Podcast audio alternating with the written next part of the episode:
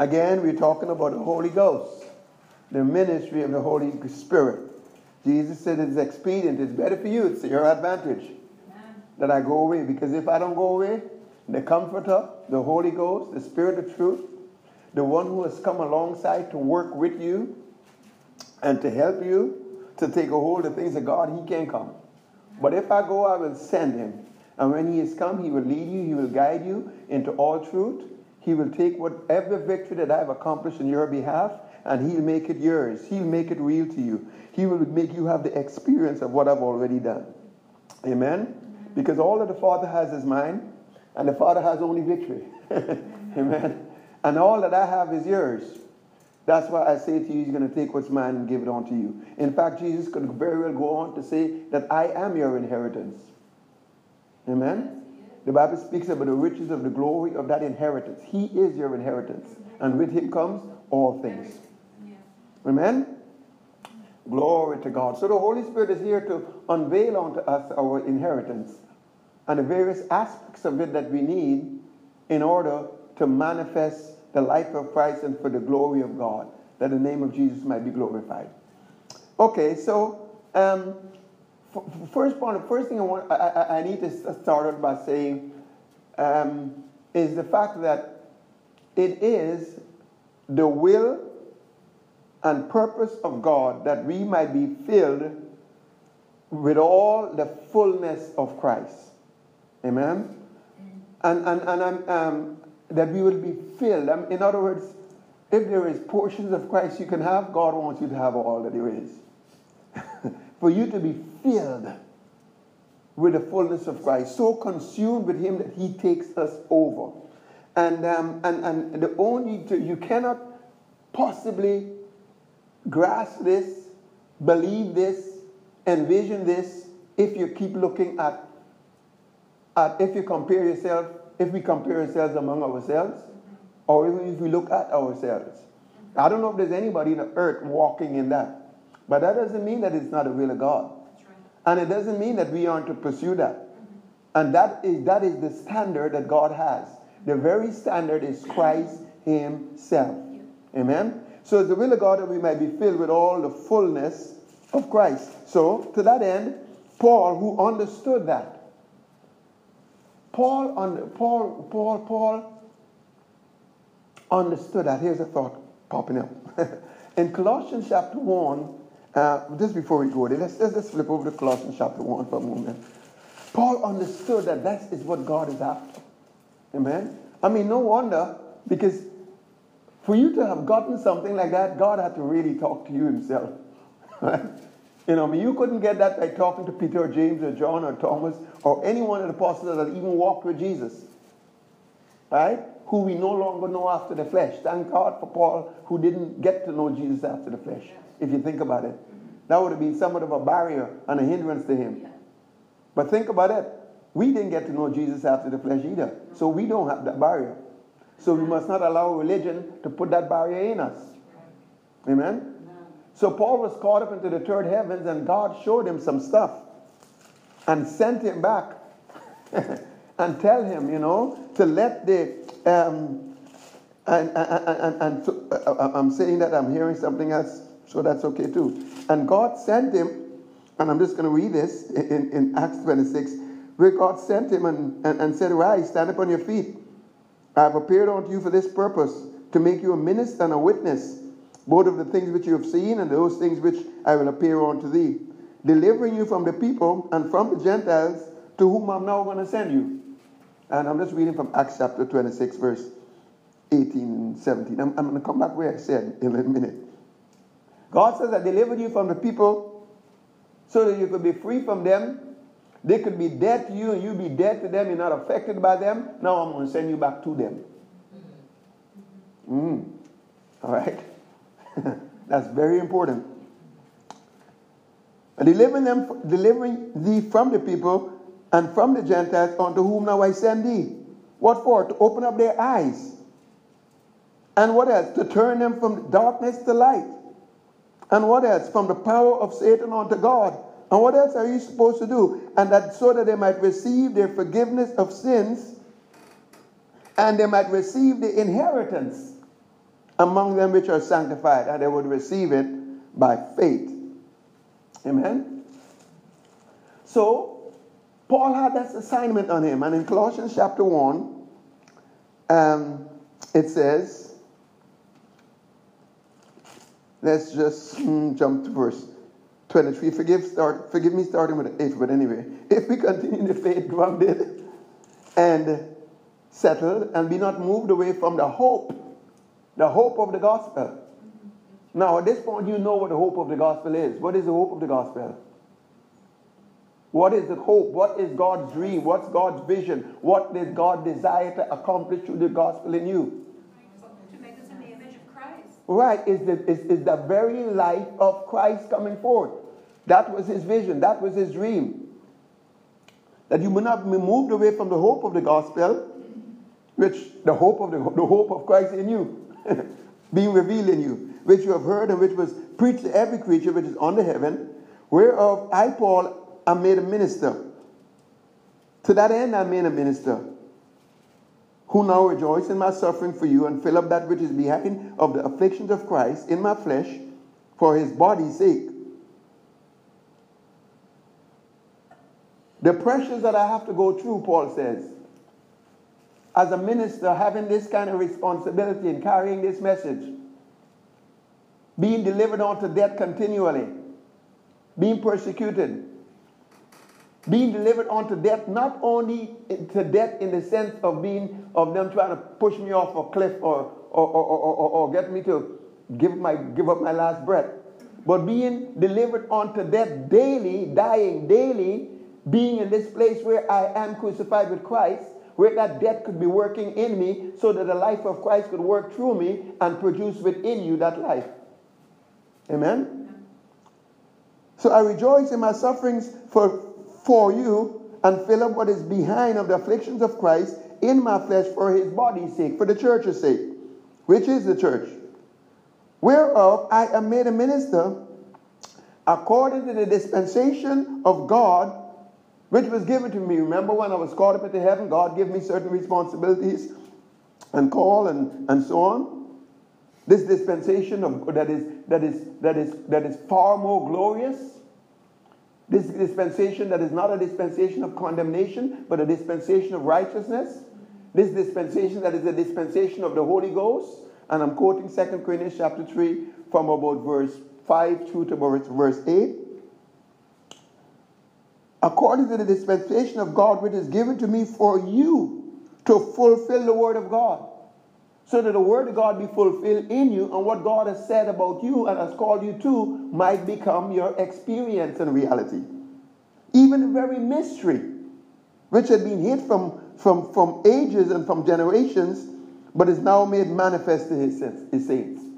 Even that mystery, whereby he had chosen you in Christ before the foundation of the world, and he and he did it according to his own pleasure, because it gave them great pleasure to just envision your adoption. Wow. Can you imagine that before? And, and I'm quoting now from Ephesians chapter 1, verse, verse 4 and 5. I mean, way, way, way back, God looked at, looked and God thought, mm, I'm going to adopt her. I'm going to put the spirit, I'm going to put my spirit in her, and I'm going to adopt her into my family. Hallelujah. I mean, he so loved you that he adopted you. Behold, what manner of love that we are called the sons of God. The the, the world don't recognize us, but they didn't recognize Jesus. But behold, what manner of love. And as he is, so are we. And when he shall appear, we're going to be like him. So, um, so from the foundation of the world, this was God's plan, and it gave them great pleasure. This mystery, which had been hid from ages and from generations, but is now made manifest to his saints.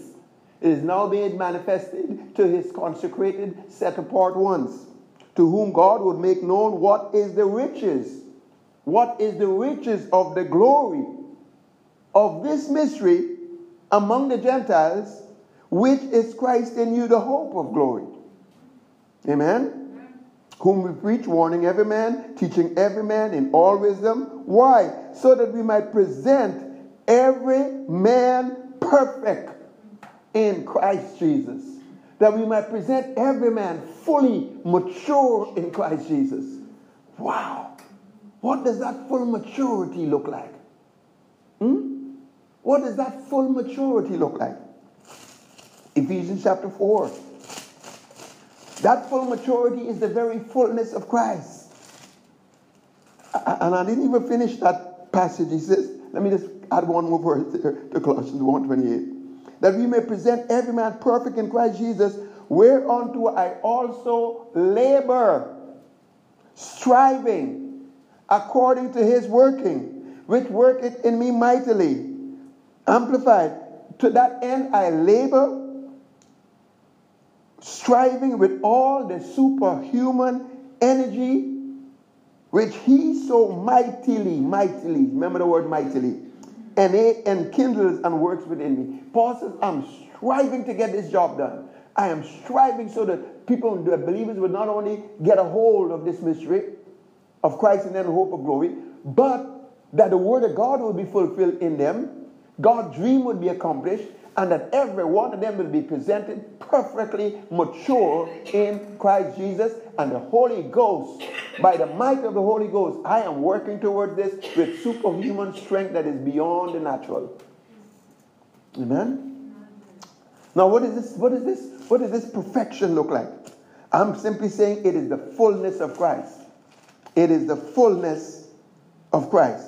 In Ephesians chapter 4, reading from verse um, 11, it says he gives some apostles, some prophets, some evangelists, some pastors and teachers for the perfecting, for the maturing of the saints, for the perfecting, the full equipping of the saints, for the work of the ministry, for the, ed- for the edifying of the body of Christ.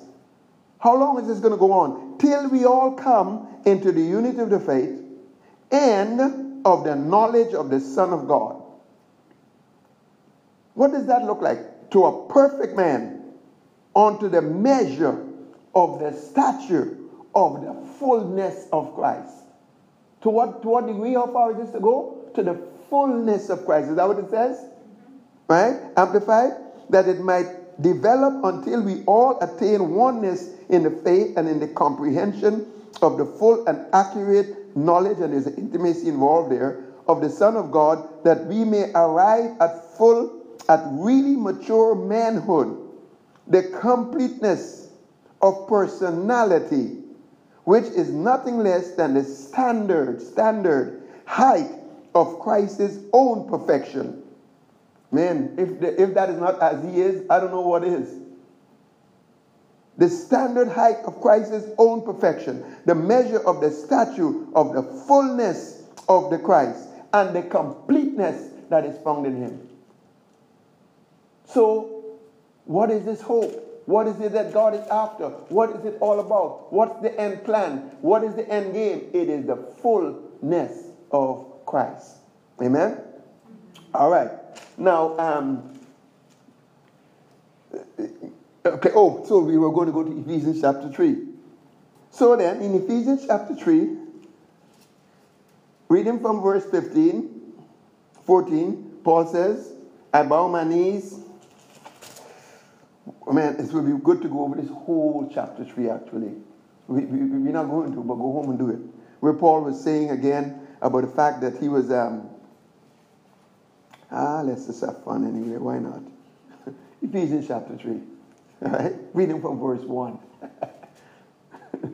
For this cause, oh, we, should we go back further to find out what cause? right? We might end up back in Genesis. anyway, for this cause, I, Paul, a prisoner of Jesus Christ, for you Gentiles. Oh, that's such an awesome phrase. The prisoner of Jesus Christ. You know, that there's a verse in the scripture that says that we are prisoners of his love. We are a prisoner. can you imagine? Uh, when you're a prisoner, you're locked, in, you're locked in. How about being a prisoner of his hope, of the hope? You know what I mean? This is uh, okay. Go ahead, tie me up. This is, this is what it's all about. It's all about that hope, the fullness of Christ. I'm a prisoner of his love. I'm a prisoner of Christ. I mean, I mean, the prisoner doesn't say, I'm sorry, I want to go fishing. He doesn't say that, right? He says, We're going to Jerusalem, imprisonment awaits me there. This, hey, that's fine. I'm going to complete the suffering of Christ in my body, in my flesh, for the body's sake. Can you see how this is Paul's heart? Amen. So that he, I mean, listen to, I mean, for this cause, I, Paul, the prisoner of Jesus Christ, for you, for you Gentiles, you people that were without God, because that's what Gentiles mean. If you've heard about the dispensation of the grace of God which is given to me to you, how that by revelation, by revelation, he made known unto me the mystery.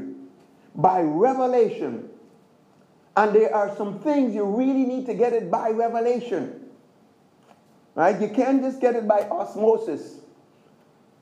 It, has, it needs to be by the Spirit of God.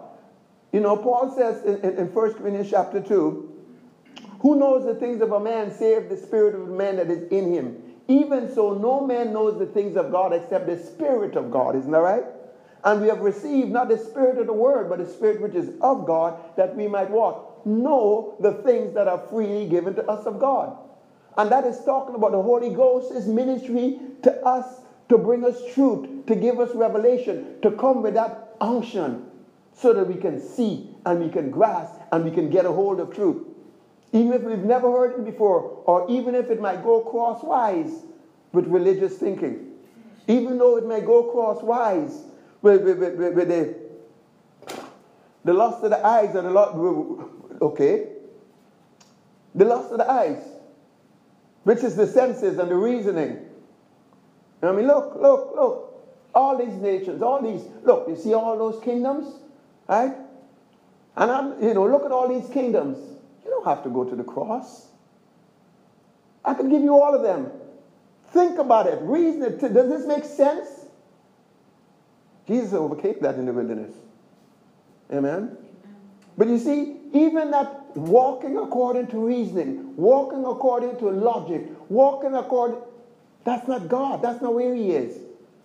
But the Spirit of God, flesh and blood did not reveal this unto you, but my Father which is in heaven.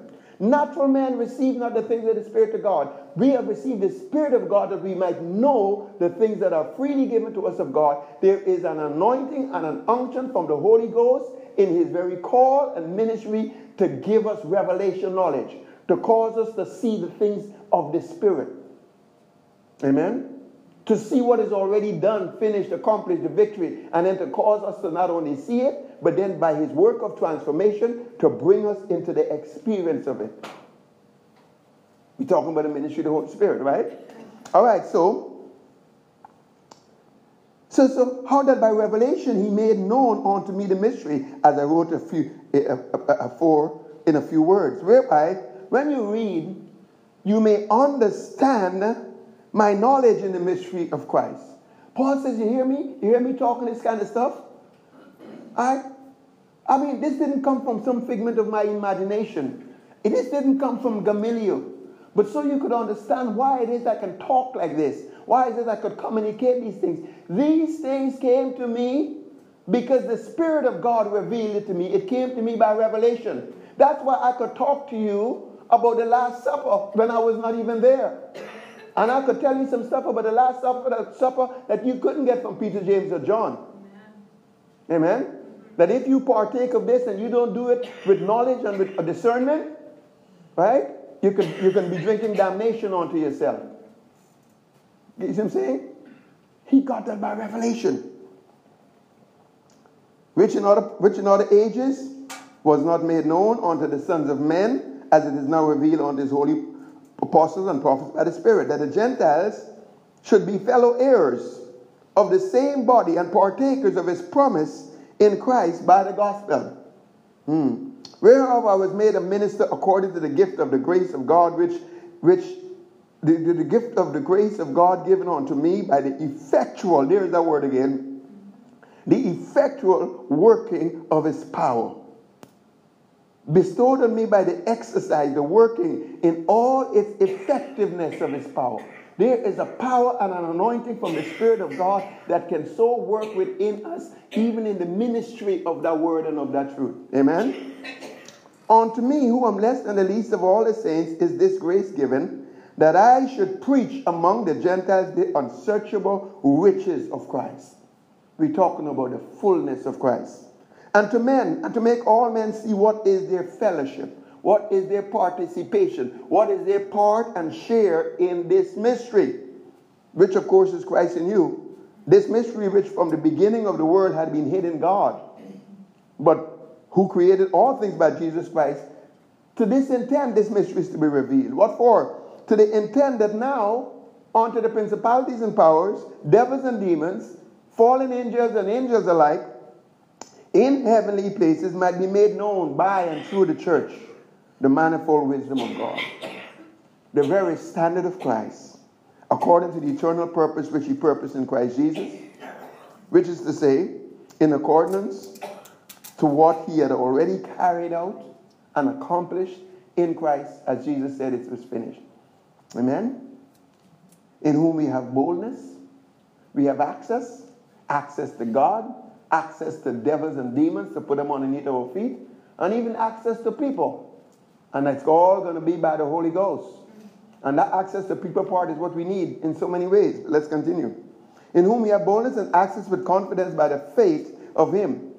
Wherefore, I desire that you faint not at my tribulation for you, which is your glory.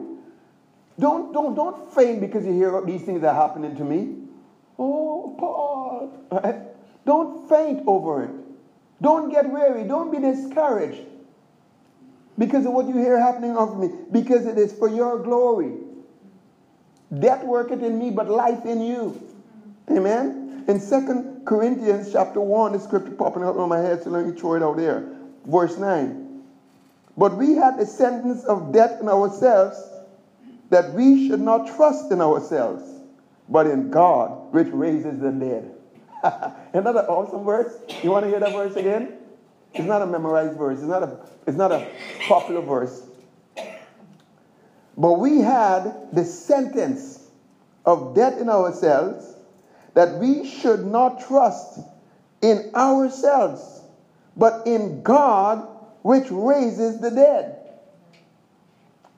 Amen?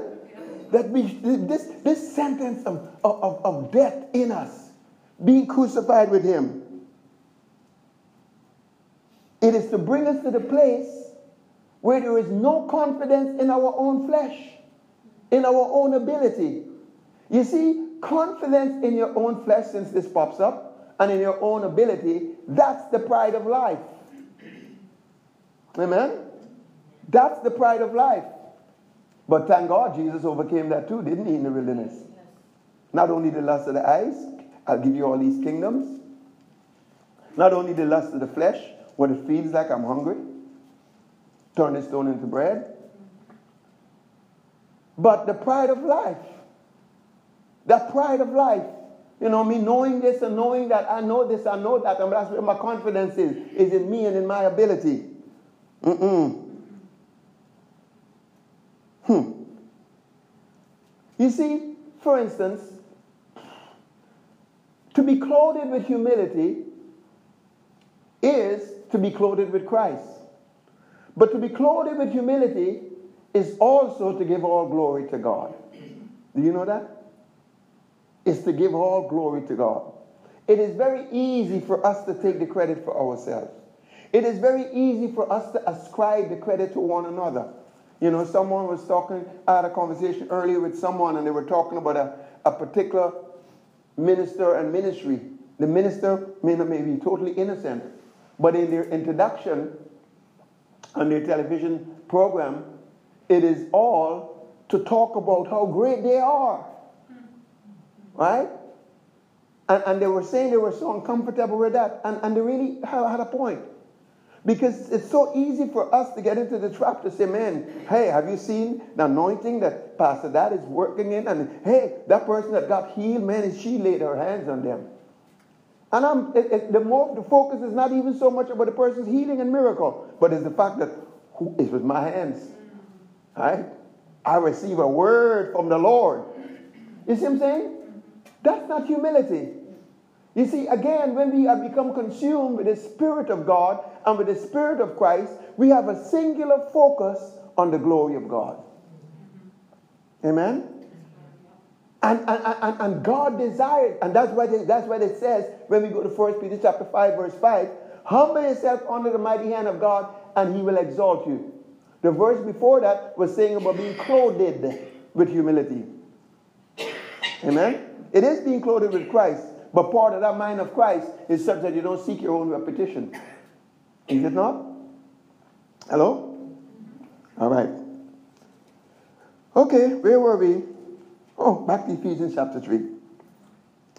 Oh, but that is so good. But we had the sentence of death in ourselves, that we should not trust in ourselves, but in God who raises the dead. Hallelujah. Glory to God. If you be crucified, if you be dead with him, you shall also live with him. So, back to Ephesians. For this cause I bow my knee. So, okay, back to verse 30. Wherefore, I desire that you don't faint, that you faint not at my tribulation for you, which is your glory. For this cause I bow my knees unto the Father of our Lord Jesus Christ, of whom the whole family in heaven and earth is named, that he would grant you according to the riches of his glory to be strengthened. There it is again strength. This supernatural, divine, superhuman strength with might, might, might. Might is the unlimited power of God. With might by his spirit in the inner man, what for? That Christ might dwell in your hearts by faith and that you be rooted and grounded in love.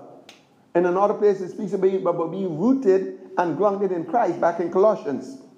And that we may be able to comprehend with all the saints what is the breadth and the length and the depth and the height, and to know this love of God which passes all knowledge. Why? So that we might be filled with what? All the fullness of God. Amen? Now it connects it up, it connects up this fullness, this, this fullness of God, it connects it up to, to, to, to a perfection in the love of God, which is very interesting. But notice it also speaks about Christ about uh, being strengthened by the power and the working of the Holy Ghost. Say the working of the Holy Ghost. So that Christ might dwell in our hearts by faith. Whenever I read that scripture, I mean, thank God I have a little tiny bit of revelation on that now, at this point. But I mean, the Bible already tells me in Romans chapter 8 and I think verse 9 that if any man have not the Spirit of Christ, what? He is? He's none of his. Right? And the, first, the person that is born again, fresh, born again, just out of the oven, right? Okay? Have the Spirit of Christ, do they not? Amen. So what is this about Christ being formed, all this prevailing and all of this, strengthening with might by the Holy Ghost that Christ might be formed? Mm-hmm. in our hearts. I thought he was there. Well, there's a spirit chamber of the heart and there's a soul chamber of the heart. Amen?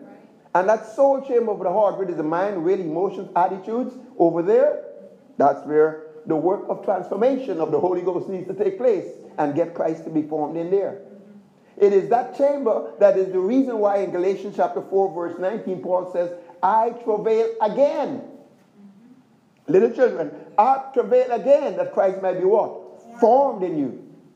Amen? Again, it's to the same end point that we might be filled with the fullness of God, the fullness of Christ. Christ Himself is the standard. But now we also see the connection here to the love of God. So let's turn over to first Epistle of John, chapter 4. Hallelujah. Glory to God. Blessed be the name of the Lord. Blessed be the name of the Lord. Halata kama sokoto robo koto seketeke. First epistle of John, chapter 4. Being rooted and grounded in Christ, rooted and grounded in the love of God, to the end that we might be filled with all the fullness of God. Amen? Now in 1 John 4, hmm. Well, let's pick it up in verse 12. Yep, that's good too. Rooted and grounded in love, rooted and grounded in Christ. Verse 12. No man hath seen God at any time, but if we love one another, God dwell in us, and his love is perfected in us. So the love of God perfect being perfected. Now what is it? What, what does perfect mean? What does perfect mean? Perfect. Perfect. No room for improvement. Don't get any better. And God, Jesus said, remember Jesus says, don't call any man good but God. Right? And quite frankly, there is no one perfect but God. Isn't that right? But yet we are told, be ye perfect, even as your heavenly Father is perfect. How is that going to be? if God only is perfection, and we are to be perfect as God is perfect, then it means that somehow God better take us over. And it better become Him rather than us. Hello? so, anyway, it says here, it says, as we love one another, if we love one another, God dwells in us and his love is perfected in us. So love comes to a place of maturity, and, and, and part of the exercise equipment is loving one another. Mm-hmm. Amen? Yeah. That's important. Because remember, Paul prayed that we would be rooted and grounded in love to the point that we would come to all, filled with all of his fullness. And actually, he goes on to say that we are filled with all the fullness of God and God being able to do above and beyond what we could ever ask or think. Okay, verse, verse 13. Whereby, hereby know we that we dwell in him and he in us because he had given us of his spirit. You have the Holy Ghost? Yes. All right, so you're in him, he's in you. And we have seen and do testify that the Father sent his Son to be the Savior of the world. Whoever shall not con- shall confess that Jesus is the Son of God, God dwells in him and he in God. And we have known and believed the love that God had to us. God is love. And he that dwells in love dwells in God and God in him. And herein, here is that love made perfect. Here is what that perfect love looks like. This is part of what it looks like. We have boldness in the day of judgment. That's part of what it looks like. Such confidence, such freedom from insecurity, right? Such, um, it's, it's, it's, a, it's a boldness, it's a power under control. It's not an arrogance, but there is a confidence. There is a no flickering, no, no, no wavering, no wandering. There's just a knowing. That's what a perfect love look like. Does that sound like Jesus? Yes. Oh, what are, we, what are we going to do? What are we going to do? Lazarus has been dead for four days. Four days. By now he smell it.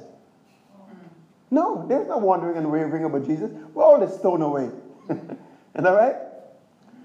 Can you imagine that's where God wants to bring us to?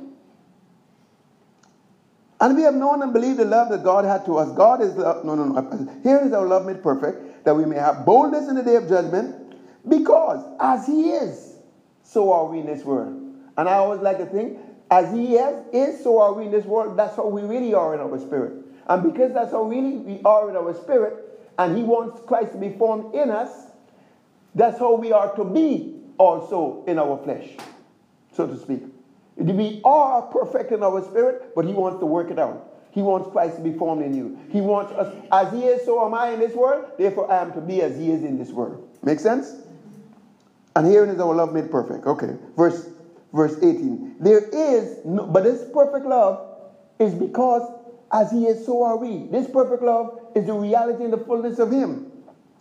There is no fear in this love. There is no insecurity. There is no being intimidated. There is no lack. There is no such thing. There is no insecurity in this love. But this perfect love drives out fear, drives out every sense of insecurity because fear had torment. Where there is fear, where there is insecurity, there's an element of torment. And if there's an element of torment, love is not made perfect. He that feared is not made perfect in love. In Isaiah chapter 54, it says the same thing. If you, when you're established in right, when you're taught by the Holy Ghost and you become established in righteousness, you become far from oppression because you shall not fear and from torment. No torment because it's not going to even come near you, but from terror. They call it terror. Terror, torment. Terrorist, torment. Same thing. Right? Right? First cousins. All right. Right? Established in righteousness. Does that, isn't that interesting? Established in righteousness established in love. God is love. Established in righteousness. Jesus is love, is he not? And to be established in the love of God is to be established in Christ, to be filled with the love of God, and to be so established and rooted is to be filled with the fullness of God and the fullness of Christ. To be established in righteousness, Jesus is your righteousness. Isn't that right? First Corinthians chapter 1, verse 30. Isn't that right? Again, what are we talking about? We're talking about that fullness, that fullness of God. Blessed be the name of the Lord. That fullness of Christ. Jesus himself is our standard. While we were here, let me just look at this. All right. Okay, flip over there for a moment. First epistle of John, chapter, first epistle of Peter, chapter 5. Hallelujah.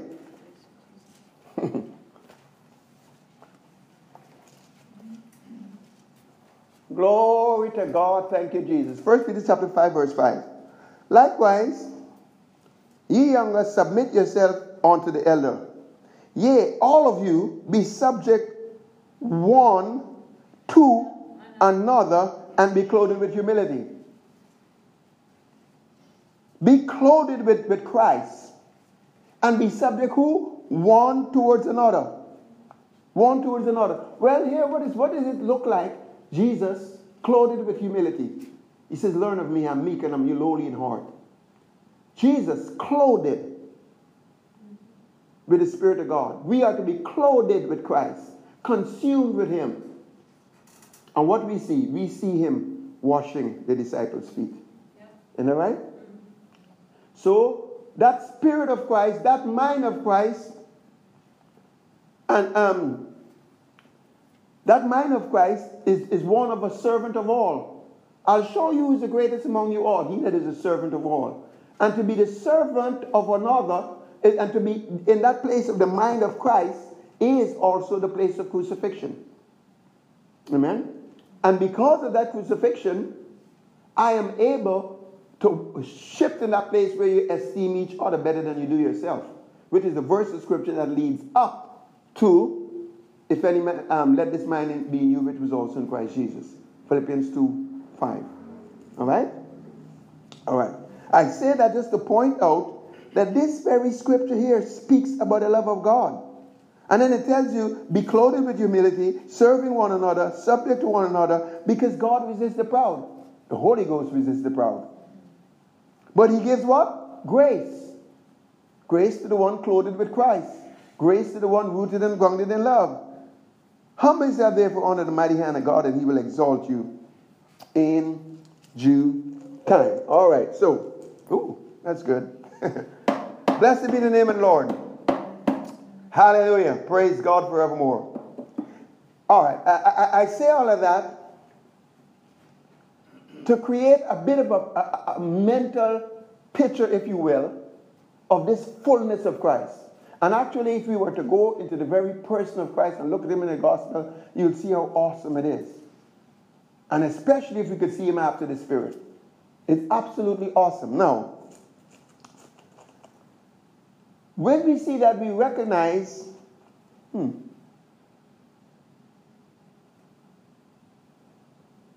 Okay, when we see that, we also recognize we, we, we, cannot see the magnitude and the beauty and the excellence and the glory and, and just this vision that God has, and it's not us, but it's Christ and it's His fullness taking us over, and not also see that there is no way in the world that you and I could accomplish this in and of ourselves.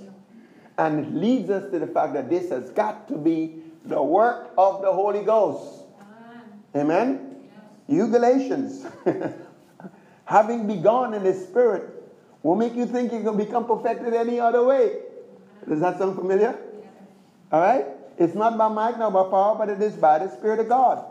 So it is the Spirit of God that must, uh, that, that must do this work to bring this about.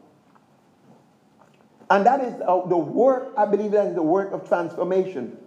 I believe when it talks about um, in, in, in um, James chapter 1 and verse 25, where it says, Blessed is the man, um, where, it, where it says um, in James chapter 1, 25, where it says, If any man, but whosoever looks into the perfect law of liberty and continues therein. He looks into the law, he looks into the word, he looks into the glory of God, he sees Jesus, and he recognizes that's what he, that's who he is. That's the very essence of the life that is on the inside of him, and he goes away, but he doesn't forget what he sees, but he stays with what he sees. He speaks and orders his conversation accordingly. Not but but he's a he's not a forgetful hearer, but he's a doer of the work. I believe that work is referring to the work of transformation that the Holy Ghost works in us and through us and produces as we cooperatively look into the Word of God, see who we are, His workmanship, etc., etc., see who we are, see that righteousness, and don't walk away and ever forget it, but rather let it permeate our thinking, let it be in the forefront of our thinking, and then the Holy Spirit takes that and then and takes the word and gets and grafted in us, and then he works and produces that transformation to produce and to conform us to the image of Christ. Amen? I believe that's what it's talking about. 2 Corinthians chapter 3, verse 18, the scripture you're familiar with. We beholding as in a glass the glory of the Lord, we are transformed and changed from glory to glory, even as by the Spirit of God. The Holy Spirit is the one that has to do this work of transformation. He is the only way we can become as Jesus, that fullness of Christ. And that is why it is so necessary for us to pursue earnestly and relentlessly that relationship with Him, that friendship with Him, that communion with Him, that fellowship with Him, that submitting and that yielding to Him. Amen? Without it, the abundance of grace will not become our, our experience. The love of God and being perfected in that love of, will, not, will, not, will not happen. Amen? Amen? So it is, you know, and I'm referring to 2 Corinthians chapter 13, verse 14. May the, may the um, what is it? May the, is it the love first? Or may the grace of our Lord Jesus Christ and the love of the Father and the communion of the Holy Spirit and both that love and community, both that love and grace, for them to be in their fullness is dependent. It has to be by the work of the Holy Spirit because of your communication and your relationship and your cooperating with Him that produces that. It is the cooperation, our cooperation, by looking and not forgetting what we see. Our cooperation in various ways with the Holy Spirit is what is necessary so that the Holy Spirit could do that work of transformation and cause this fullness of Christ to come forth. For us to be changed from glory to glory, even as by the Spirit of God. Amen? Hallelujah. I, I also believe, you know, as it says in Psalms in Ephesians 5 26 and 27, where it speaks about um, the glorious church. I know, and, and, and, and, in Ephesians chapter 5 and uh, verse 18, it was talking about being filled with the Spirit, um, not being drunk with wine, but being consumed and filled and saturated with the Holy Spirit, being drunk with the Holy Ghost, speaking yourself in psalms and hymns and spiritual songs, singing and making melody in your heart. Giving thanks always for all things unto God and the Father in the name of the Lord Jesus Christ. Submitting yourself. And then it talks about the marriage stuff. And then it picks up in verse 26 that he might, that he, the Holy Ghost, as you become so filled, so saturated by doing what, he, what we need to do, speaking in psalms and hymns and spiritual songs and meditating on the word and, and pressing in in the areas of prayer and fasting and, and seeking and pursuing and a number of things, just a whole cooperation. What happens? So that he might sanctify and cleanse us with the washing of the water by the word. That he would, you know, the Bible says you are, Jesus said, um, sanctify them with thy truth, thy word is truth.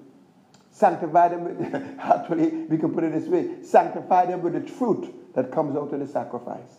The truth that they're crucified. The truth that they're resurrected. The truth that they are ascended to the Father's right hand. The truth that they can now stand in His presence. The truth that this is now their life, etc. Set them apart. Man, that sets you apart. Sanctify them with thy truth, so that he might sanctify us and cleanse us with the washing of the water by the word. Now, when the, wa- wa- washing, when the washing of the water of the word that he is setting apart with is the very essence of the various aspects of the sacrifice of Christ, which a couple of weeks ago we, we, we pointed out is the very embodiment of the ministry of the Holy Spirit. Jesus did this. He said it's finished. The Holy Spirit said, okay, fine, I'll make it real to them now. Amen? And everything you've done, every victory you've accomplished on their behalf, I, I'm going to come and I'll reveal it unto them. I'll guide them into the truth of it. I'll show them things to come. Right? All that is yours is theirs, etc. So sanctify them with that truth and, and cleanse them and by the washing of the water and the word. What for? That he might present it to himself. The Holy Ghost is a person. Him and the Father, they're all one. So that he might present it to himself. This is the Holy Ghost that is doing the work down here. So that he might present himself what? This glorious church. This glory filled church.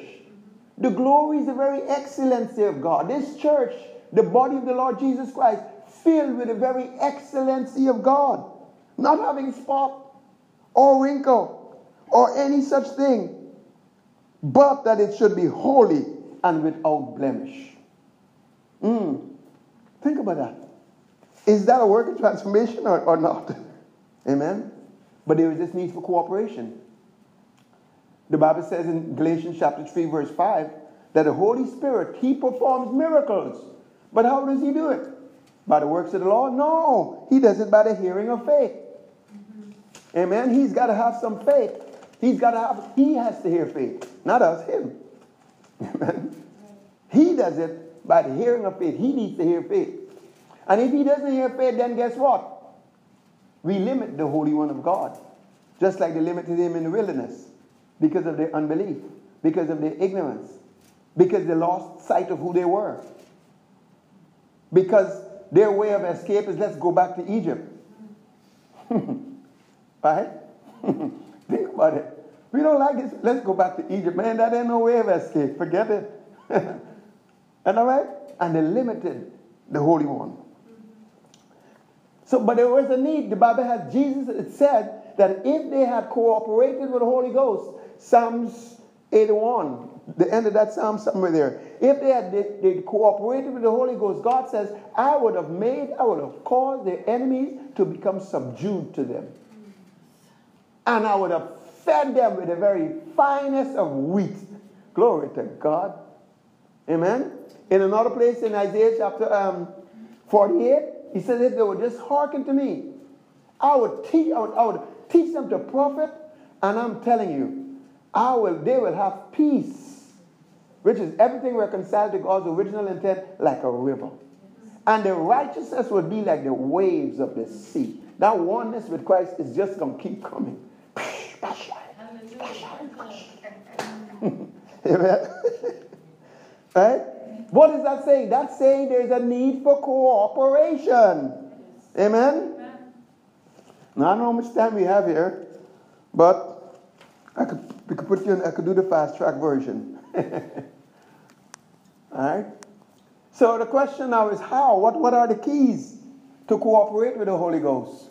That's okay. I think, I think we're good. I'm gonna... Hallelujah. Praise the Lord. What are the keys to be to be to cooperate with the Holy Spirit? Right? Or to this communion of the Holy Spirit. Let me give you a couple of them. Number one. In fact, let me give you a hint first. Can I give you a hint? Here's a hint. Here's a hint as to how we can cooperate with the Holy Ghost.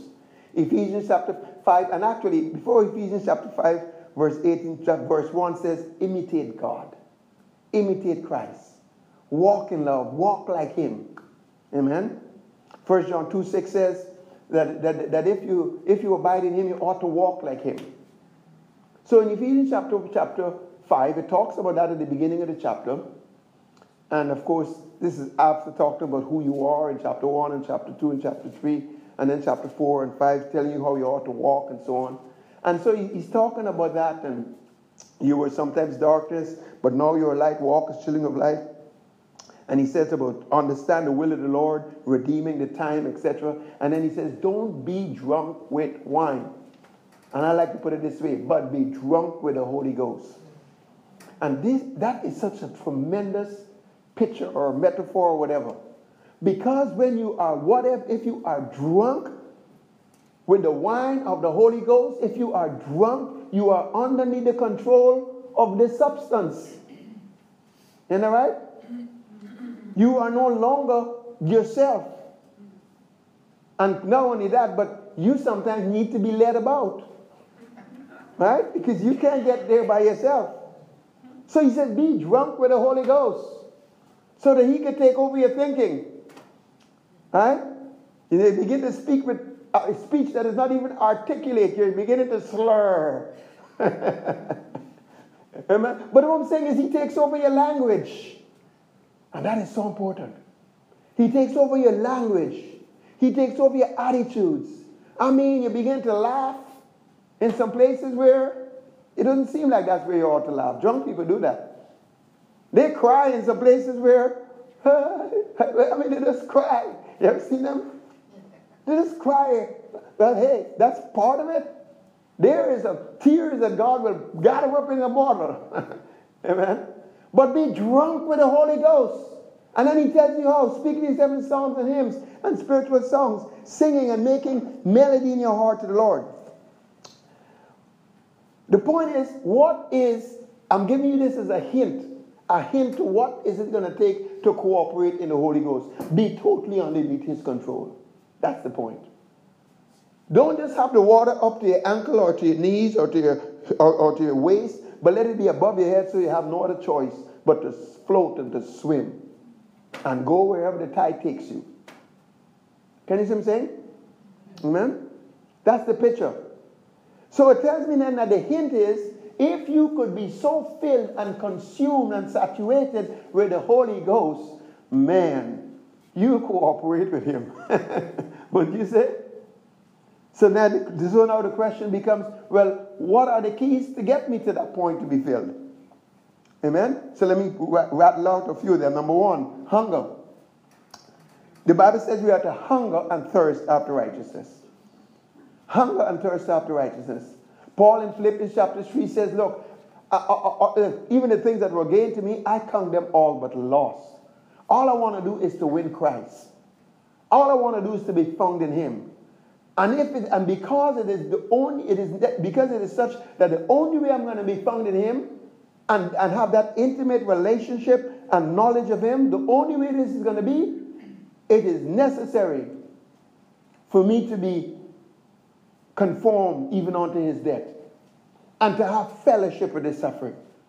This way I can know Him, the power of His resurrection, and even live that life, that resurrected life, while I'm still here on this earth in this body. He says, I am so hungry. I have such a desire for God that here is how I feel about it. God apprehended me for this purpose to reveal his son in me and that I might be filled with the fullness of Christ. And I'm not going to quit. I'm not going to back up. I'm not going to back down. I'm not going to withdraw until I get to that place where I apprehend that for which He has apprehended me. Until I get to that place where I am so consumed with Christ and I'm filled with all of His fullness. He said, That's what I'm after. I am, uh, that's my, that is the mark I'm pressing to. I'm pressing to that mark where I'm so consumed, I'm so saturated and filled with, with, with the fullness of Christ.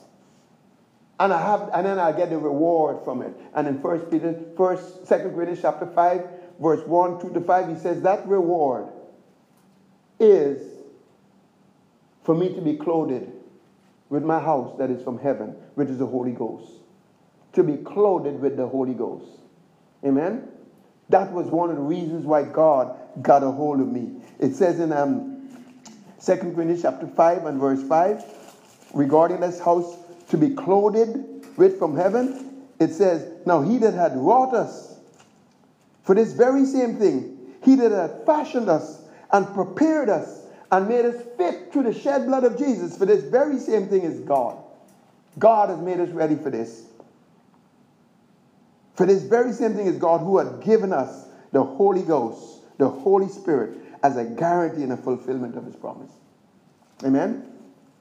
So there's number one, there's that, there's that hunger. There is that hunger for righteousness. Remember, it's not just any hunger, right? Any hunger will not do. It's dangerous, right? Right? People get hungry and they get desperate, right? You ever seen little kids? Today, little kids play with iPads and they, they know all these other stuff. When you and I were young, we used to eat dirt. Amen? Little kids back then, I mean, right? Eating mud. That's right. Isn't that right? Now today they play with iPads. right? When you get hungry, man, you eat some stuff you shouldn't be eating. So make sure you're hungry for the Holy Ghost and for righteousness. Amen. Number two, there needs to be a relentless pursuit. Paul says, I'm pressing for the mark, for that prize of the high calling of God in Christ. There's got to be something in you that is a press. And, and, and in that press, don't forget, there's resistance. Amen? And you cannot let the resistance push you back. They that, they that pursue righteousness, the Bible says they that live godly in Christ and they pursue righteousness, they suffer what? Persecution. Amen? That worketh within them. Hallelujah. I want to. I need to throw this scripture in there. Isaiah 51 verse 1, which says, um, this, this, anyway, Isaiah 51 verse 1. Hearken to me, you that follow after righteousness. Are you following after righteousness? Is this what you want? You that seek the Lord. Well, those that follow after righteousness, there's a seeking of the Lord that is involved. And then it says what you need to do is look to the rock from whence you were hemmed out. That rock is Christ. Amen. Look to that rock. Look to that rock. Look to that rock. Look to that sacrifice. That's where you came out of. He placed you in Him and you were raised up with him. You, that is why you need to look to that sacrifice, see yourself crucified, see the old man buried, see yourself resurrected, see yourself sitting at the Father's right hand, see yourself washed by the blood of Jesus and having the authority of that new covenant and everything that comes in the blood. See yourself having the very life of Christ and having the authority in the name of Jesus. See yourself having that divine nature and the very keys and promises to which to draw it out. See yourself that way. Amen? See yourself as hemmed out of that rock. Hallelujah. So there needs to be that pursuit. Number three, there needs to be this continual awareness. Right? A continual awareness of what? Of your righteousness. Second Peter chapter 1, verse 9 says, uh, Second Peter chapter 1, reading from verse 1, it says, We have received like precious faith through the righteousness of God. And then in verse 2, um, and, and, and grace and peace be multiplied to you through the knowledge of him and of Jesus the Lord, who has given unto you all things that pertain unto life and godliness through the knowledge of him, and has given you great and precious promises, that by these you might be partakers of the divine nature, having escaped the corruption that is in this world. And it was talking about who you are and what you have. And then it says, now add to your, and then now, now I'm going to paraphrase. It says, now be diligent. Be diligent Add to your faith love, add to that kindness, add to it. That's what it was, because you're going to, because you're going to say, if you don't forget, you're not going to stumble. The devil won't be able to trip you up, and you're not going to be offended, etc., etc. He said, but if you lack, if you lack these things, and you're stumbling around, and you're blind, and you can't see it far off, revelation knowledge that certain things aren't happening in the way they should, it is for this reason you have forgotten that you are cleansed from your sins. Let's put it differently. You have forgotten that you are now righteous. You have lost sight and the conscious awareness of the fact that you are righteous and you have the life of Christ and you are one with Him. And all that comes with righteousness, you have forgotten that. And He says, But if you would remember that, right, you will not stumble, you will not fall. Not only, and if you be diligent about it, He says there will be a glorious entrance that would be afforded to you, that would be available to you to enter into the kingdom of God. And Peter said, You know, I'll tell you something. I'm not going to be here very long. This is Second Peter. I'm running out of time now. All right. But for as long, for the rest of the time that I got here, I will continue to remind you and stir you up by means of remembering so that this stuff that I'm telling you might be in the forefront of your thinking. You are righteous. Don't you ever forget that. Paul said in 1 Peter chapter 15, awake to that righteousness. Have that consciousness of it. And then he says, and being awake to this righteousness, you're going to have to watch the company you keep. Because the company you keep can rob you of your righteousness, of your righteousness consciousness. And the company that you keep the most is yourself, is your thought process. These thoughts go with you wherever you are. Amen? So watch how you think. How should you think? You should think with a conscience that has been purged by blood from every dead work, purged from any trust in anything else other than the finished work of Christ. And Paul said in, in Acts 24, verse 16, I exercise myself continually, often. I exercise myself to maintain that type of conscience. We're keeping a conscience that is pure, a conscience that is sensitive, a conscience purged by the blood. And quite frankly, if I were to fast forward in 1 Peter chapter 3, verse 20, we've talked about this in the past, it's worth repeating. But in 1 Peter chapter, chapter 3, verse 20, it talks about a conscience that has been literally born out of resurrection. Amen? When that new man came up, right? Man, he had a consciousness about him that I'm one with God. He had a righteousness consciousness. And you have to now be, what is that word? Not conscientious. Anyway, you have to keep bringing things in your life and in your mind to be in line with this conscience that is born out of resurrection.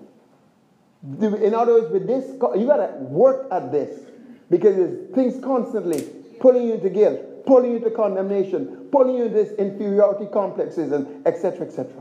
And that's the fight of faith. Mm-hmm. Amen. But you see, if you do, when you have that kind of consciousness, number one, first of all, it also makes you sensitive to the voice and to the leading of the Spirit. Right? I, I want to finish this. Let me just say a couple of other things. So, and even to develop this awareness, point number four, you're going to have to come up higher. Come up higher in your prayer life. Come up higher in fasting. The number one reason for fasting is to bring you to a place where you be more sensitive to spiritual things and the voice of the flesh can be quiet. Amen? Amen? Because the voice of the flesh talks too loud. Jesus said this kind of unbelief, sometimes you can only deal with it by fasting and prayer. This kind of unbelief that screams, right, that vomits, right, that, that make these weird sounds, this kind of, these, kind of repetitive pains and, and discomforts and stuff, the, the, the, these long continuous stuff that is there that have such a voice that you're believing what you're seeing and feeling in the natural more than what is already done in the spirit. He said sometimes in order to break that kind of unbelief, it's going to take fasting and prayer. That's what he told his disciples in Matthew chapter 17 and I think verse 21. Is it not? So you got to come up higher. It says in Revelation 4 verse 1, come up higher and I'll show you things to come. So I mean you got to come up high in order to see what he sees. Amen? And therefore there's a need to come up high in prayer. The need to come up higher in, in, in, um, in your worship, in your seeking, in your pursuing God in fasting. Come up high. And if I could add this, come up high and you're praying in tongues. And I believe, if the, as the Lord will, I want to, you're going to head in that direction because there's some, there's some areas that, remember the word that said unction? Right now, I could start praying in the Holy Ghost and tongues. But a lot of that there is I'm initiating it. Amen. But if I could press in there long enough, the Holy Ghost could come along and give me an unction to pray in tongues. And when he does, it's still me talking. Right? It's still my mouth. It's still my. But uh, but now he takes over. And then when he takes over, it's effortless. Right? Then the ten. Oh, oh, have you ever been praying in tongues and you're praying, you're praying? Oh, it's only five minutes. have you ever had that happen? That's because a lot of it was you, and I'm not saying that's wrong, right? But let the let an unction come, right? Is another story. And they see, we need to learn to operate in that arena where we can be moved over into some other areas and come up higher. And I, I, I feel very strongly about this. Because I mean, from all that we are teaching, we're right here now. We're right here now where we can talk about some of this stuff. Amen? But we're not going to do it now. Okay. Number who? Five? this here, the personal presence of God. And there is a place where the Holy Ghost lives on the inside of you. Do you know that? Do you know where it is? Is it here? Is it here? Is it here? Is it here? Is it here? It's right between the second and third button. He lives above here. That's where he lives. Right? Now, right? You need to develop, we, talk, we still talking about this consciousness. You need to develop uh, an, an awareness of your personal presence with God. A place where you and Him, you know, we, we sing about it as a secret place. What is the word? And I saw. it's here. You got to know where it is. You see, when you know where it is, and praying in tongues will build you up in that consciousness. When you know where it is and you're looking for answers, you know where to listen. Amen? Amen. It's like if there's some folks on the other side of the room there, you can you I mean, you want to hear their conversation. I think I think I don't know if this is how it works. You get a glass and you put it on the on the wall, right? Oh, right? Isn't that right? Well, it's kind of like that, but you're learning to you know where to listen. Paul called it in Acts chapter 15 and I think verse 25 and verse 28. He says, It seems right to me and to the Holy Ghost. He said, Seems right. There's just something inside of me. I just know that. In developing the consciousness in that place, um, David said in Psalms 16, verse 18, um, he said, um, I've set the Lord always before me. He's at my right hand, I shall not be moved. And that's the passage that's going to go on to say, In his presence there's fullness of joy in verse 11. And at his right hand there are pleasures forevermore. And so there is, a, and to develop the consciousness of this here, there's a couple of things. Praying in tongues is one of them. Another one that is very important is being still and knowing that He is God. Shut everything and everyone out completely. If you're having difficulty with it, take the sword of the Spirit, which is the Word of God, and sever every negative atmosphere. What am I going to eat? What am I going to? I'll just cut it all off right now by faith with the Word of the living God. And learn to be quiet in His presence. And this is where, you know, they say all manner of this is where you pray in tongues. That quiet. That is a place to pray high, but this is where you question so that you could, you could kind of put in your ears here. You follow me? Right? I could tell you many times I come here, Sunday night, I, am thinking, how can I repackage this morning's message? I don't want them to hear exactly the same the morning, you know what I mean? And some have asked and said, God, is this pride? Because if it's pride, then I'll preach exactly, you know, preach the morning word for word, if that's... but what I mean is, I, I, I know I'll be there at the back, and that's why I like, I, I love being here. There's a freedom that I have. Right? If I say something bad, it's, you know, it's not on Facebook somewhere. But I could be here and I could be just in there or whatever it is during the praise and worship moment just before I come up and I'm asking God, where do I start? What do you want me to do? How should I pray about this? Sometimes, and, and most of the times, I would get a sense where to go. But where did that come from? Is it come from me flipping the Bible? Has anybody ever done that? it didn't come that way. It comes from learning where this personal presence is. PPG, personal presence of God. knowing where it is and knowing where to listen. And sometimes being able to pray quietly in tongues so you can hear. Developing in that. Again, another practical thing is praising God. The reason why, I, I mean, there's praising God with everybody else, which is fine. And many times I might be back there and I'll be praising the Lord. Let them on no say that. Well, no, that's not praise, that's tongue, sorry. I'm on. anyway, what I mean, I'll enter the praise and worship and so on and so forth. Why? Because in that place is where you begin to, to fine tune that uh, and develop that. That is why Paul said, in, Be not drunk with wine wherein is excess, but be what? Filled with the Spirit. How? Speaking to who? To yourself.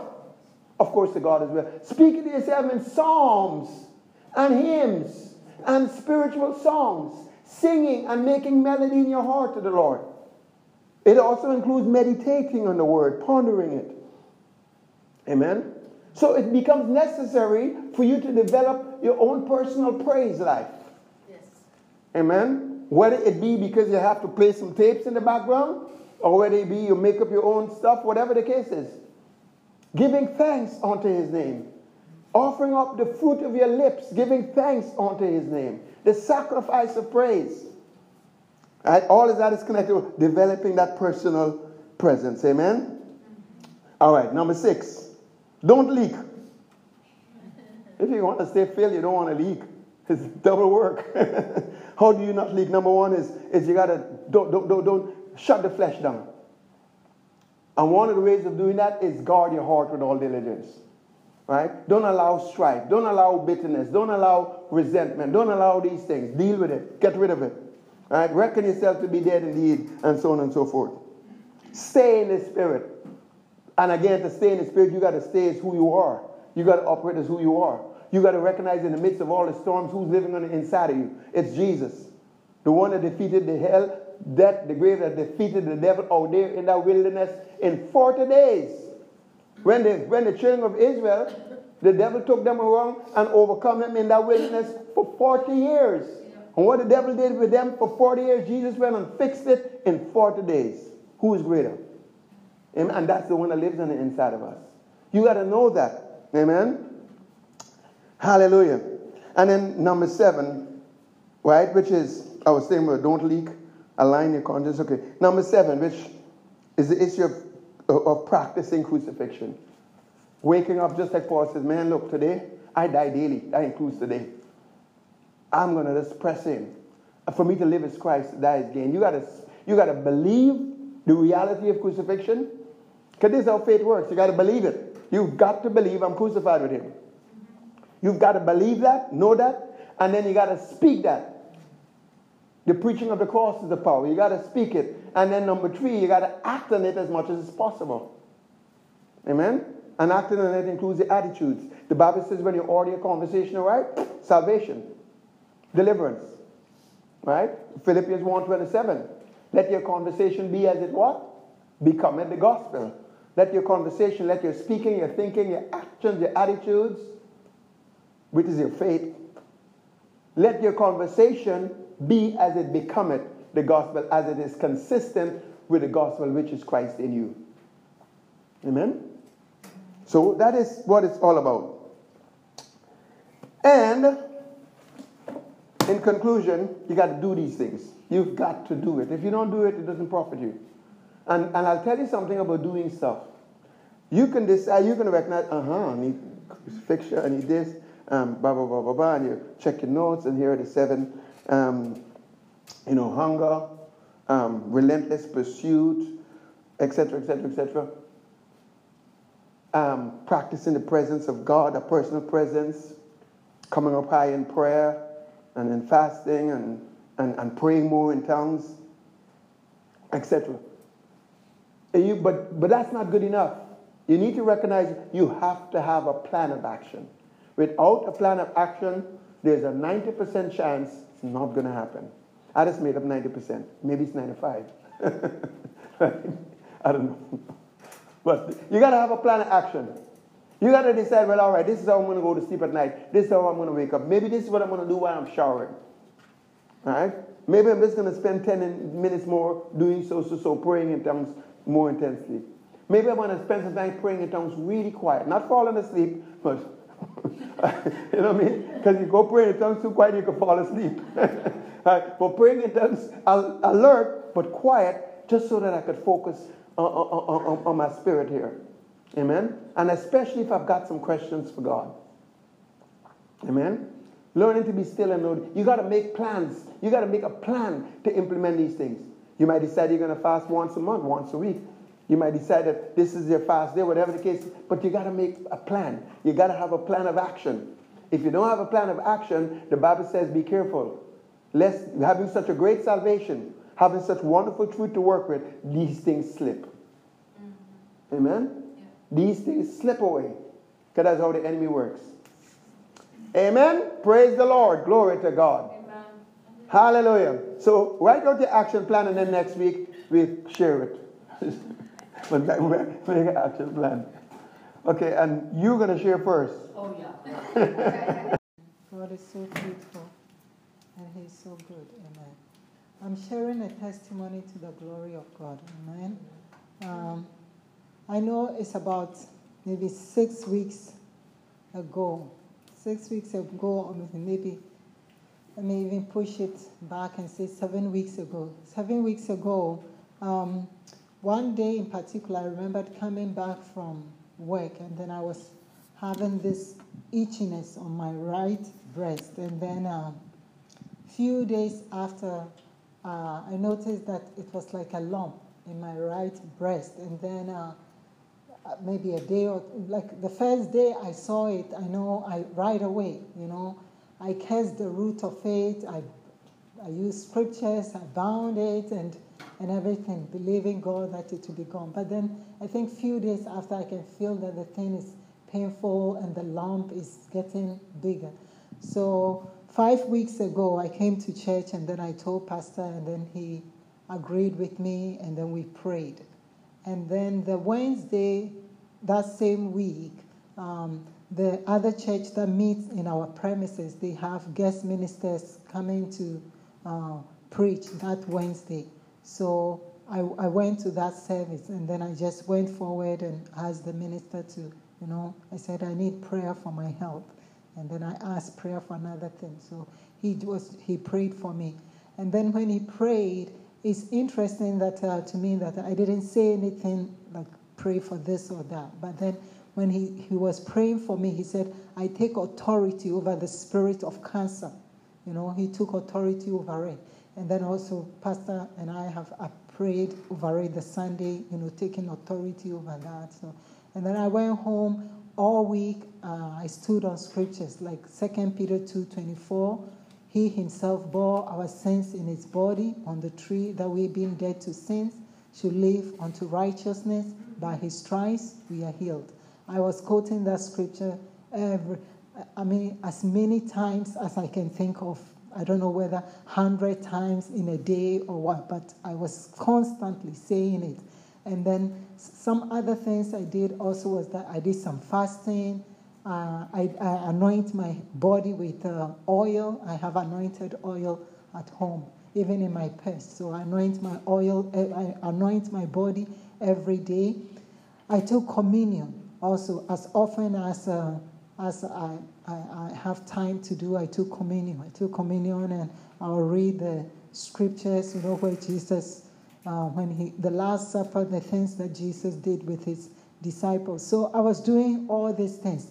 I remembered one particular Saturday morning, I woke up and then I was in Deuteronomy 28 and then reading verses uh, 1 to 14. I, I, read it so prayerfully. I read it. Um, I read it. That's that's just the, that's the way I'll I'll put it. I read it prayerfully in the sense that I took those verses and I, I pray them. And I pray them with everything in me. And every every second I get, you know, I'll quote Isaiah 53 and and I use the scriptures. So I stood on the scriptures, I stood on um, by the leading of the Holy Spirit. I did everything that I know I should be doing, you know, to combat what my body is dictating to me because I know that this healing, Jesus paid for it 2,000 years ago when he died on the cross. He bore all my sins and my sicknesses and my diseases. It was paid for in full, and that lump has no right to be in my body.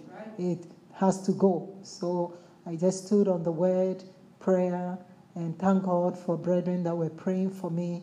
And so I give glory to God that in few days, I think that same week, I noticed that uh, I noticed that I wasn't feeling because you know with this uh, with I, I, one thing I, I will give glory to God for was that I didn't have any fear whether it whatever was happening in my body was was cancer or not. I didn't have that fear in me at all. I didn't have it in the beginning, so none of even my family members know anything about it because I didn't want anybody to uh, suggest any fear to me. Or maybe you should go to the hospital, have a check, and, and, and, and on and on and on and on. I didn't want to hear any of that. I want, just wanted to believe God for the healing and stand on His word because I know it is the children's bread. Healing is the children's bread.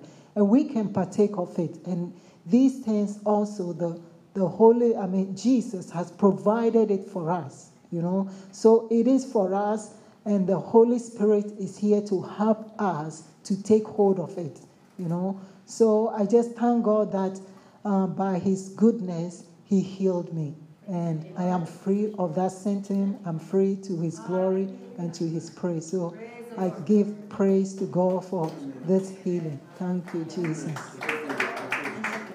Uh, in the morning service, you mentioned something which has really touched me when you said about how you activated the life of God inside of you, like releasing. You know, be aware. Yes, um, I was saying that um, this healing, you know, is in our, like our spirit man is perfect, is complete.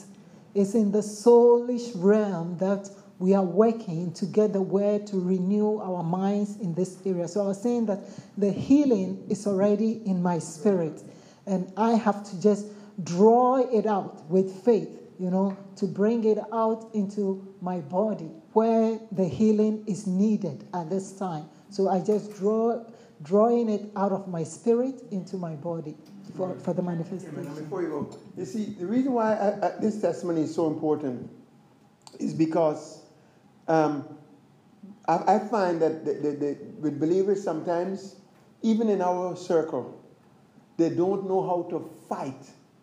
They don't know how to how, how to fight for the healing. They, they have to wait for, you know, some big name minister operating some particular gifts when in fact we have all the healing and it's just a matter of how, how do I get it out? And the fact of the matter that you can if you just do certain things. There was a phrase you used that you that you that you used that you mentioned to me not this morning but before um, choking. Yes. Right? yes. Talk about that for a moment Okay. because I want people, to ca- I want everyone to catch the Yeah. spirit of what it I- takes to get this I, result. I remembered um, some time when Pastor was talking about uh, healing. I think that was few few weeks ago, yeah, or maybe few months ago. He was teaching on healing, and one of the phrase he used was he says choking. You know, choking the that sickness or that disease. You know, you choke it with the word. And I even remembered sitting in church that morning, the, just the way he uttered. You know, I thought it was funny. He says, "You just choke it." You know, by its roots. Yes. So, uh, and so some of these things, some of some of these scriptures or some of these things came to my mind, you know, when I, I, was reciting these scriptures over my body constantly. You know, I was just trying to tell you, you have no right to be in my body. This is the temple of the Holy Ghost, you know, and by his stripes, and I'm, I'm healed. I am healed. By, by, the, by the stripes, I am healed. So I just keep constantly, you know, uh, so that's it. Constantly choking the, the, the, the sickness with the word. With the word, yeah. And then God is good. and what about the evidence? Is there evidence of healing? There is evidence of healing because in my, in my right breast right now, there is nothing. There is nothing. The, the, the pain is gone because to, to, to the way, the reason why I know the pain is gone was that that first, that Sunday when I was, when I asked Pastor to, to pray for me or when I told him, I was not only feeling the pain, but I was also, feel, you know how when you are sick, you can feel it even in your body.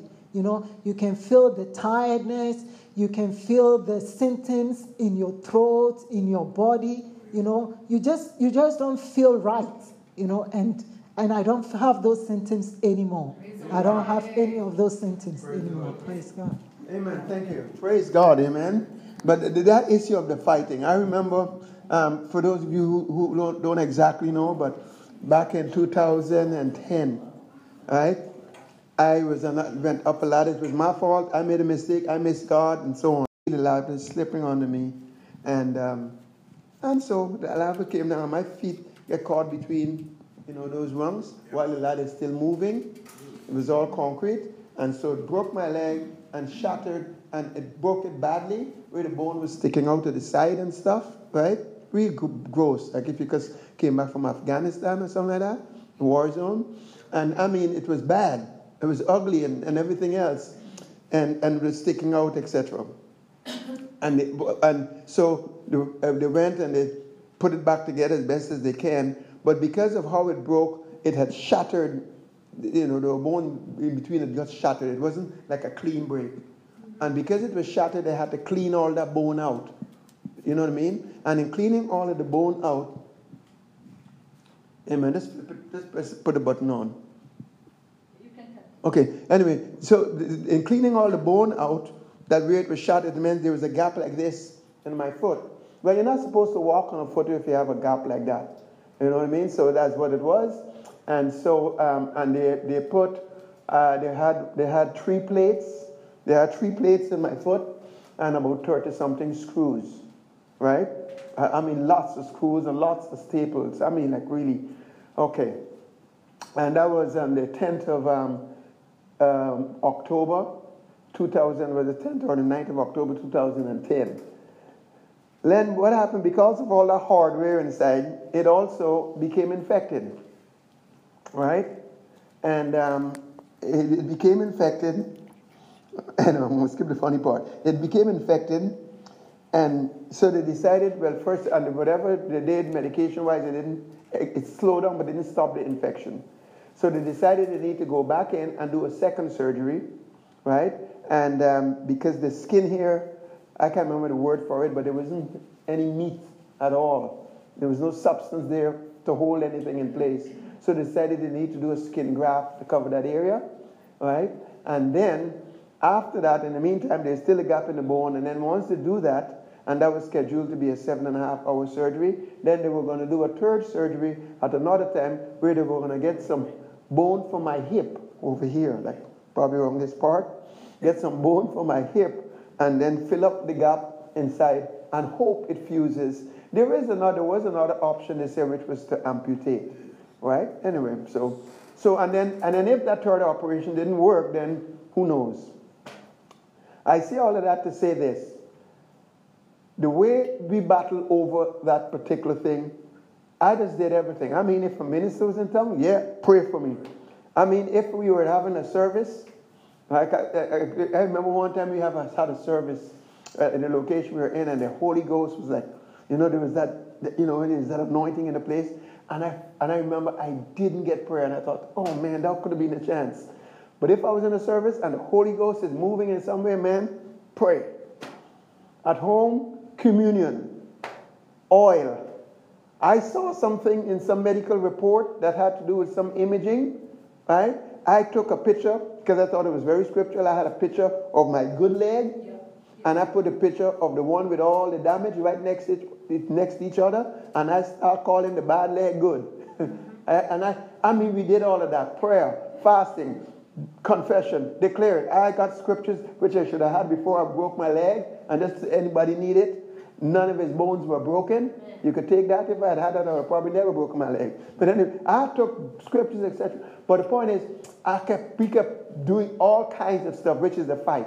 In the name of Jesus, I command you, bone you be fused in Jesus' name. Thank you, Lord, for your divine healing power flowing in my foot, etc., etc.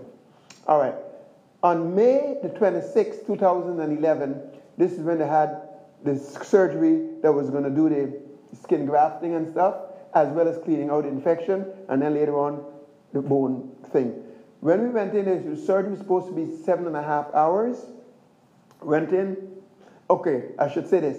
Uh, before, about a week or so before the surgery, they had what they call a pre-op, right? And they do the x-rays and, you know, and they had a great doctor, and he would look at the thing and he would just, you know what I mean? Nothing has changed. His gap is still there, right? And, I'm, and I went into surgery a week later. Supposed to be seven and a half hours. You went in, I think it took how long they took? How long did it take? Yeah, Right, something like that, What, how much? Which one? Less than five. Less than five. right? Less than five. And um, because I had to take skin, graft, fix bone, take stuff out, take all that metal out, do this, do that, and all of that. And then my wife was praying in some room, right? And they came to her during the time and told her, what did they tell you? We don't know what happened. The foot didn't uh, need the, bone, like kind of fell in, and they didn't need Right. to put any bones or, and they removed the screws, everything like they, you know, finished with no screws, any metal, and they didn't know other than tiny thing they think like something simple, but they, And it's so- know what happened. I said, I And it's fused back. And that's it. and did- I'm sorry, did they remove all the thirty screws? There's no screws, They took all the screws? no screws, no metal, no plate, nothing. There's nothing inside my foot whatsoever. Nothing whatsoever. And, and I mean, this, to, this is, uh, was really absolutely impossible, and that gap is filled. Right? But the point is, the point is, what did it take? Right? Is sometimes you have to battle. And you've got to be in a place where I don't, whatever happens, I know that I have all the healing that I could ever need in my spirit, and it's just a matter of how do I draw it out into my body. Right? And, and quite frankly, at the time when that happened, and a revelation that I got later on in 2013 and so on, which is your body is life because of righteousness. Your spirit is life. It's pregnant with divine health because of that fusion and that oneness with Christ. Romans 8:10. And then Romans 8:11 says, and if this and the same spirit will quicken your mortal body. Meaning, here's the spirit pregnant with divine health, and um, once you believe that, and so on and so forth, then the Holy Ghost pulls that power out of your spirit and quickens your body with it. Amen? And quicken wherever it is needed. Hallelujah. Praise the Lord. So this stuff is real. I just want to say something that happened this week. Mm-hmm. I, had a lot of fear of the mask, the mask that my